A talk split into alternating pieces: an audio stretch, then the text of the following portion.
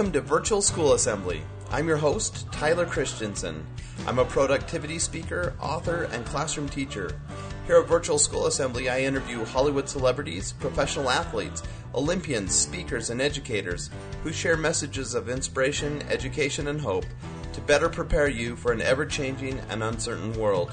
Thanks for joining us. Let's get started. Welcome back to Virtual School Assembly. Today, our guest is Alex Gough. Alex made history at the Pyeongchang 2018, winning the bronze medal in the women's single event, Canada's first ever Olympic medal in the sport of luge. Two days later, she stood on the podium again with her teammates after winning the silver in the mixed team relay event. Alex is born and raised Calgarian and has been attending the University of Calgary. Oh, we'll talk about that because did you graduate? I did. Okay, so so no longer, but she was in school for a long time, so we'll get into that.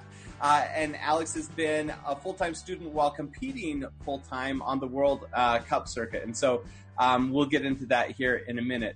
In 2018, she retired from luge and has been focused on her studies since then.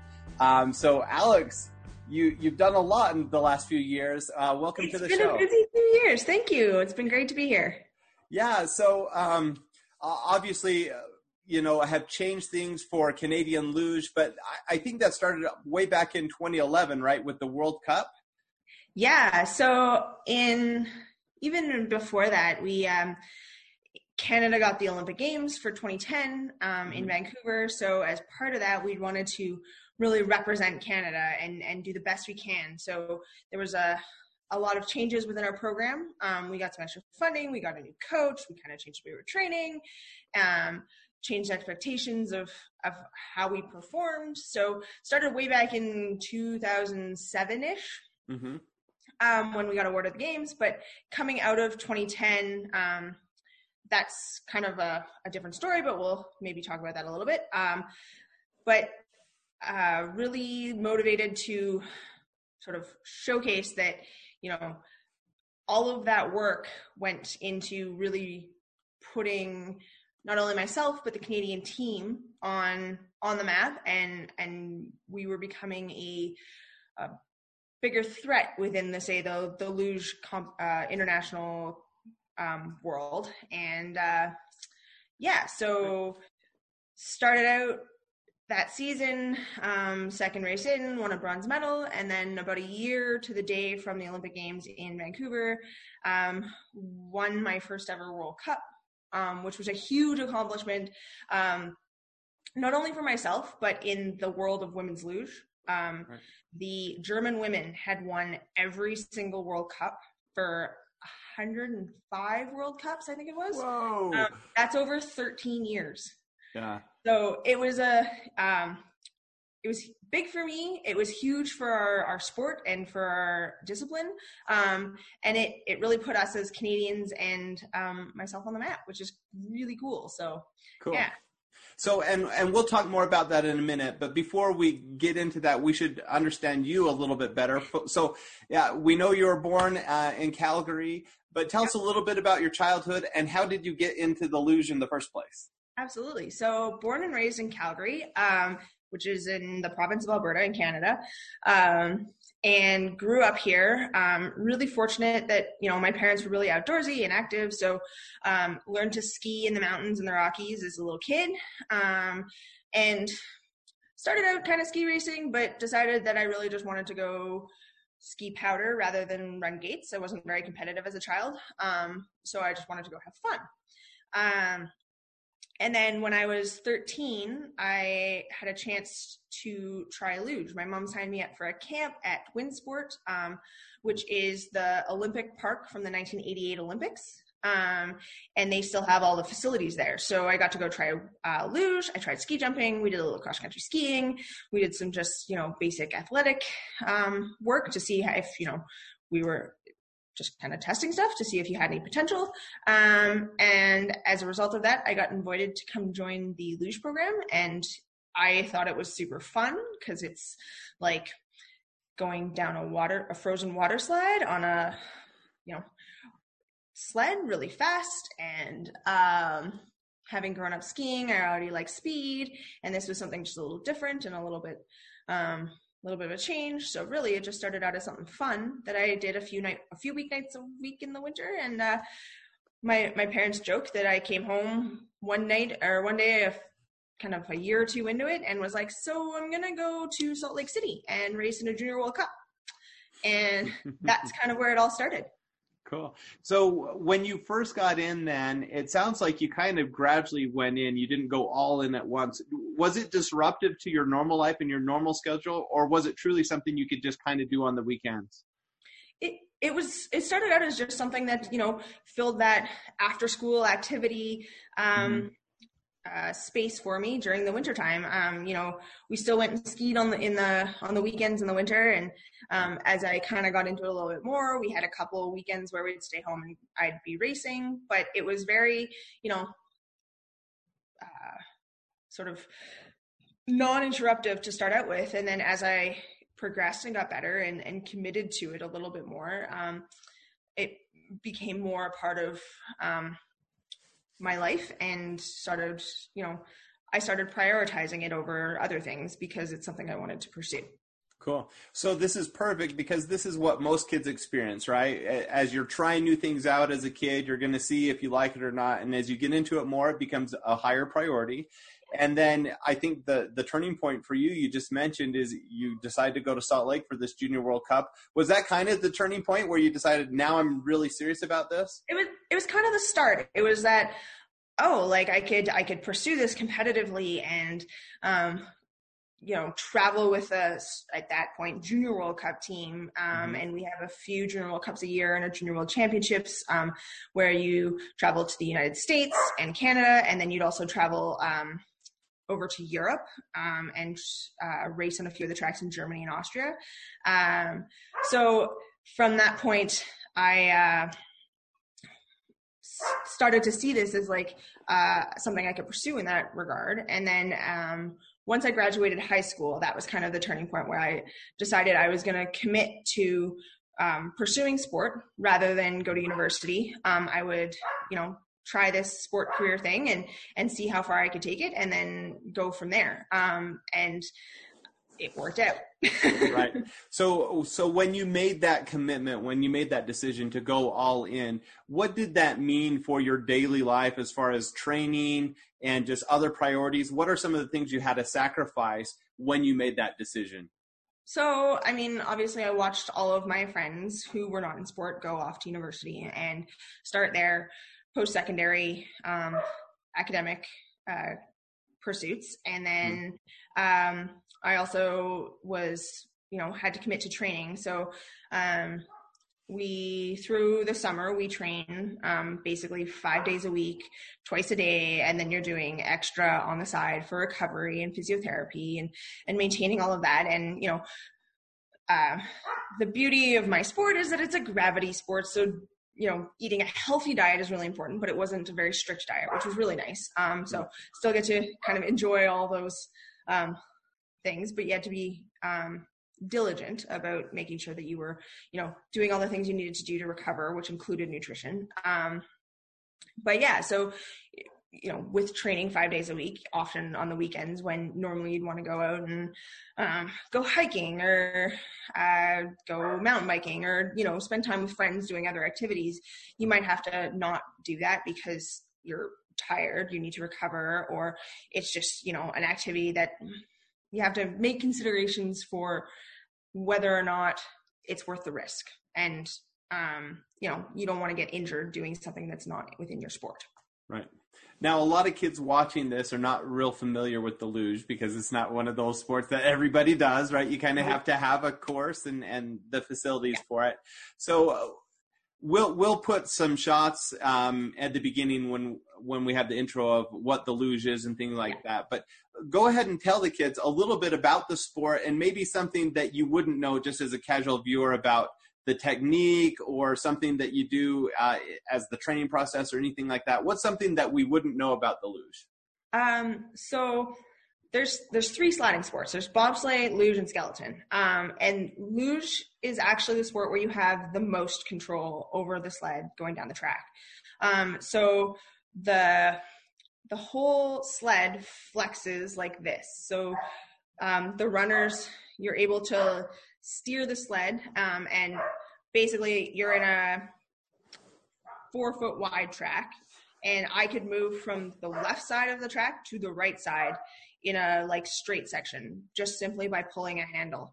Um, and so from the finesse of pulling a handle to making a large steer within a corner, um, that's how much sort of drivability there is in a, in a luge sled. Um, so the the way you want to steer corners is they they're not perfectly the same radius all the time, um, and so the the radius is sort of how the corner is shaped, um, and so uh, that that changes throughout a corner. So you want to take the tighter sections where you have more pressure um, or g forces, and use that pressure steer through it so that you carry those G, G forces through the corner and you have a really smooth line. Um, and that's the sort of how you build speed and, and maintain speed through through the track and um, go as fast as possible down. Cool. Um, I I love hearing you talk about it because you're you're talking about the line and the stuff. I mean, it's a different language from what I speak, but but the luge is a different sport, and so um, it's cool to kind of hear some of that. Now, uh, you broke some barriers as far as putting Canada on the map with luge, um, but you weren't alone in that. And I know as we connected, we talked about kind of the role of teamwork in what you've been able to accomplish. Uh, I'd like for you, if, if you wouldn't mind, to elaborate on the, the role of your team as you've pursued both individual events, but then also obviously with the relay and things like that. What has been the role of team for you? So I mean, you think of luge and you think it's, an individual sport. Um, you're one person, um, or if you're on a doubles team, you're two people. But um, that's that's an individual event. Um, mm-hmm. And however, when we're training and traveling and competing, we travel and train together as a team. So all of Team Canada um, we train together in the summer. We have a centralized program, so everybody's you know in the gym together, um, and then we travel to all of our different races together, and then we um, you know support each other in competition. So um, on top of that, we have you know our coaching staff and support staff that you know help us train in the gym or provide physiotherapy um, or just help manage our travel schedules. Um, so that whole group is is the team and they are such a critical part of being able to succeed in my sport and it's um you know i wouldn't have gotten where i got to without having an incredible team with me. And that that's everyone from the coaching staff to the support staff to my teammates and particularly like my other female teammates. Um you think we're you know we're competing against each other in each race but we're also each other's best source of support and uh, sort of collaboration uh, to be the best we possibly could be um, by having discussions about the line on the track or how things are going or if something's not working you asking your teammates hey this isn't working. How are you doing it? And trying to figure that out. Um, and by doing that not only do i get to be better but they get to be better too. And if we keep feeding off one another we are able to collectively be more successful. Right all right so starting back in 2011 uh, and then through 2018 um, you did co- competition on the international stage and at a very high level. Um, during that time, did you have the same teammates? Did you have people that you went through different competitions with, or was it always like an evolving door of new people coming in?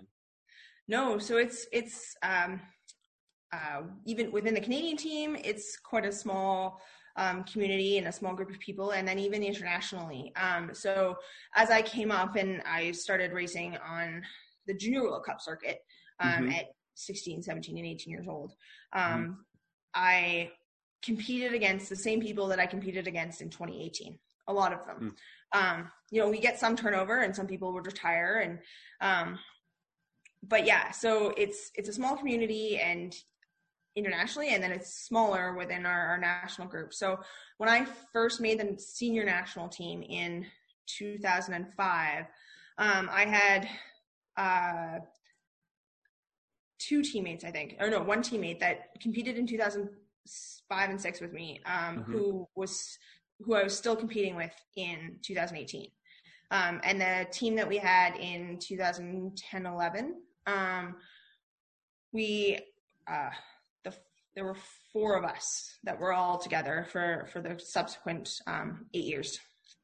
Right. Wow. So, so when you talked about you know really being a support for each other i mean this is a group that you kind of grew up with and and they yeah. were if they weren't close friends, you still had to be around them all the time, anyways. So they're like a second family. So you know how you don't always yeah. love like your family, but you're you're right. You know, you love those guys and you support them through everything. Um, very similar situation where you know we get on each other's nerves. We travel for 10 to 12 weeks at a time together. So mm-hmm. um, eventually you learn when people need some space and when you need to like help them out and um, you know and then just sort of travel and train together and it feels a lot like family right so i think this is important and i want to dig into this for a minute because most of us are never going to be in the olympics right? Most of us will never ride the luge even. Um, but all of us will work with other people we'll have either roommates or we'll have families that w- we have to get along with and you kind of got thrown into this where you know traveling 10 12 weeks that's a lot more than most people your age are spending with the same group of people. Um, so what are some of the lessons that you learned in doing that as far as just get getting along? You already talked about how you support each other but how did you i mean before that how do you get along when you know someone wants to wash the dishes and someone else doesn't? Or you know the things that come up when you travel and spend a lot of time with each other. What are some of those lessons that you learned early on? Um, i think it's really important to like number one is just communicate. Like if you have an issue say with um, a teammate or a peer or even more importantly with someone who's potentially like a, a coach or um, you know maybe slightly authority figure mm-hmm. um, then it, it's just about communicating. It's about saying hey this is my problem. Can we talk about it and sort out what um, what the most appropriate solution is? Um, you know i had more than my share of you know butting heads with coaches or butting heads with teammates but it's it's all about um, saying, you know, sorry, let's figure this out and and move forward. Um, you know, no hard feelings. Everybody moves moves on, and you maintain that sort of um, really positive and supportive uh, dynamic and atmosphere. Um, and through that, you're able to feel like you know even when you do mess up or have a bad day or you're just grumpy, um, people are going to forgive you for it and you'll be able to just carry on and move forward. And, and you have to be able to, you know, do the same for the other people. So, you know, someone's having a bad day and being, you know, kind of grouchy with you, you just are like, okay, take your time, have your day and, and we'll come back tomorrow. And, and just kind of communicating and being forgiving are such a big part of it that um, and then just supporting people when they're having a, a rough go so right. that's that's sort of how the the big ones for us yeah, that's great advice. I, you know, that's one of those things that when I was a kid and through high school, I just didn't think about that. That I'd need to learn how to communicate with people and be nice when people were having bad days. And even now, we're watching that um, reality show, The Amazing Race, where they travel around the world with a partner, and you see how when you're traveling, when you spend a ton of time with one person, it gets harder. It's you have mm. to learn to communicate. You have to be able to let things go and, and show grace. So, um, yeah, and particularly when it's a stressful situation. So you put yeah. people together, and then you put add the stress in of, of a competition, or um, same with us of, of competing, and, and right. you know, depending on the level of competition, it's um, yeah, you just have to be able to sort of be a bit, you know, let things go, um, right. and and then support the people around you. Yeah. Now, before you had your competitive team, you had your family team, right? As you were getting into the, the sport, and and obviously, especially at a young age, that family uh, unit is really important as far as support goes. Um, what role has your family had as you've moved forward into more? One, being more independent yourself, uh, but then two, as you've been competitive and traveled around the world, what? How has your family been supportive for you?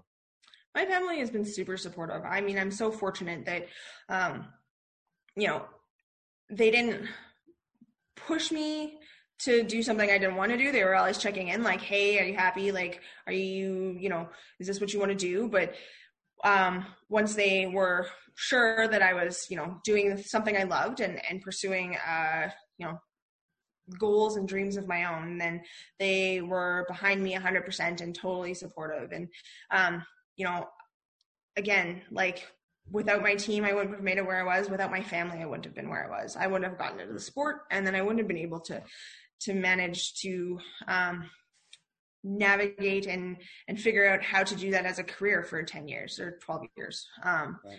So I'm incredibly grateful to them, and uh, you know, I'm still like we're super close. So I spend a lot of time with my my parents and siblings, and um, they're uh, they're a huge part of um, my being able to be successful. Cool. That's great. Yeah, they're still part of your team, which is really oh, yeah. cool.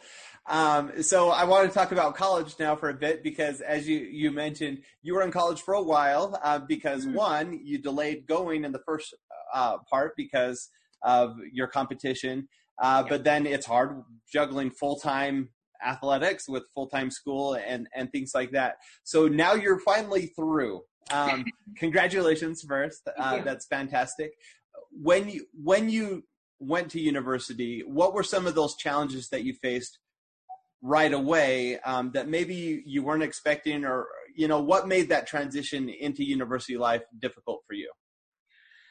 So, I probably made it more difficult um, but it didn't seem like it at the time. So I went back to school after the 2014 Olympics. Um, I wanted to continue to compete and go to another Olympics in 2018. But I also knew that I probably would want to retire from sport after 2018. And I didn't really want to be starting as a freshman at like 30 and have four years of school um, coming out of that. So after 2014, I felt like I was in a position where I could um, scale back a little bit on the competition, like competing and traveling, um, and um, go to university um, and get some of my schooling out of the way. I'd taken a few courses, like a spring course here and there, and mm-hmm. Um, had decided I wanted to get into engineering. So um, I enrolled in the fall of 2014 at the University of Calgary in their engineering program, which is not a distance learning program. Um, it is a in-class full-time um, university program, um, but I was able to communicate with faculty and with my sport organization and say this is what I want to do, and this is you know my goal is to have two years completed um, before the year of the 2018 Olympics. Um, I had a few courses that would transfer in, so I didn't have quite all of my like um, first year courses to take. So I was able to take sort of three courses a semester and tailor my traveling and competition schedule to make sure that I would be back in Calgary to basically write exams. Um, and then I talked to all my profs. So communication again was a huge part of it. Mm-hmm. And planning and then time management. Um, so just planning when I had to be in the, in Calgary, and then um, planning with the profs. You know, what are the things that I need to learn on my own? What's going to get posted online um, and what am i going to have to get from classmates? So I had to go in for a few days um, for the first like month or so and make a few friends really quickly so that i had people that would send me notes.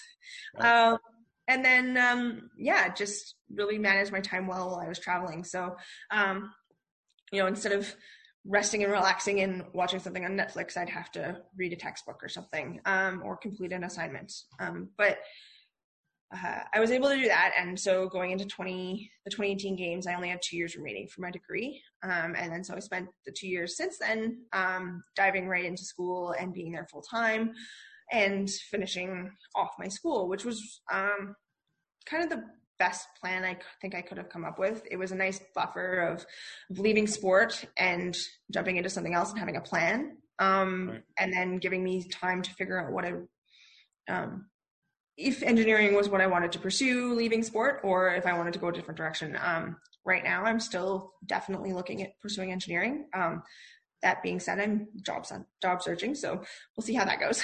yeah. Well, uh, what I love about your story, so I, I was a professor for 10 years and, and my own educational uh, career went for a long time because I had to get a bunch of degrees before I mm-hmm. became a professor.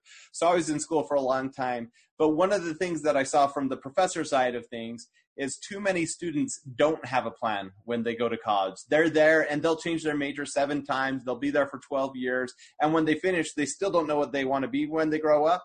You know, uh, what I love about your story is you had a plan and then you involved people in your plan so they could work with you. And that's what kids need to be thinking as they move forward. It's keep moving forward, have a plan, mm-hmm. stick to it as best you can. Uh, but then things seem to work out in the end as long as you're moving forward. And I'm sure you'll see the same as you move forward with your job search and think about a, a future in engineering or something else. As long as you're working towards something, things seem to work out okay in the end. Yeah, and I think I found that you know, um, sport is a, um, teaches you so much about setting goals and pursuing those goals and committing to them. Yeah. So um, I found it was um, very easy for me to be like, okay, I've committed these two years. I'm going to finish this degree and um, pursue this. And if it turns out that's not what I want to do, then I, I can make a change. But at least I've I've started this. I'm going to finish it because then I've I've accomplished what I set out to accomplish. And mm-hmm. um, you know, it it will never you know not serve me well to to to have this completed degree rather than keep switching and and and not um, not quite get there. Um, that being said, had I like absolutely hated it, I I would also have switched. But right. um, it, I was lucky enough to have the time after university. Um, I think sport gave me that like buffer of being like, you know, coming out of high school, being like, eh, I don't really think I want to do engineering, to being like, maybe that is what I want to do. I like math and physics and how things work and right um, and it's practical. I've, you know, I, I looked at it as, you know, I'm going to come out of this and I'm going to be a little bit older. And um, I don't know how much it works down in the States as much, but, you know, up here, up here in Canada, you can get a four year bachelor's degree in engineering and go into a career and, and work rather than, you know, looking at having to do a master's degree or pursue right. further education. Just, you know, thinking about the like practicality of that. Yeah, no, that's fantastic. Well, Alex, it's been a pleasure to have you on the show today to hear a little bit about your journey and your story. But I've especially enjoyed hearing the role of team uh, in what you've done, and and uh, excited to see what you accomplish moving forward. Uh, if kids want to follow you or connect with you on on social media or anything like that, is there a best place for them to go uh, online? Um, I probably on Instagram. Um, it's okay. agough87. Um, it's a private account, but send me a message. Um, I'm happy to connect with anyone who's interested. Cool. Very good. Well, thank you so much for being on the show today. Thanks. Thanks for having me. Thank you so much for joining us today on Virtual School Assembly. If you enjoyed the episode, please subscribe on Apple Podcast or Spotify or wherever else you listen to virtual assemblies. And leave us a rating and review so we know what you learned and took away from this virtual assembly. Videos and show notes are found at virtualschoolassembly.com. And if you're a school leader and you're looking for a speaker for virtual or traditional in school assemblies, or if you're looking for some teacher training, I'd love to connect with you to see how I can help. You can check out my website at tylerchristiansen.com. Thanks, you are super duper. Let's go out and make the world a better place. Bye bye.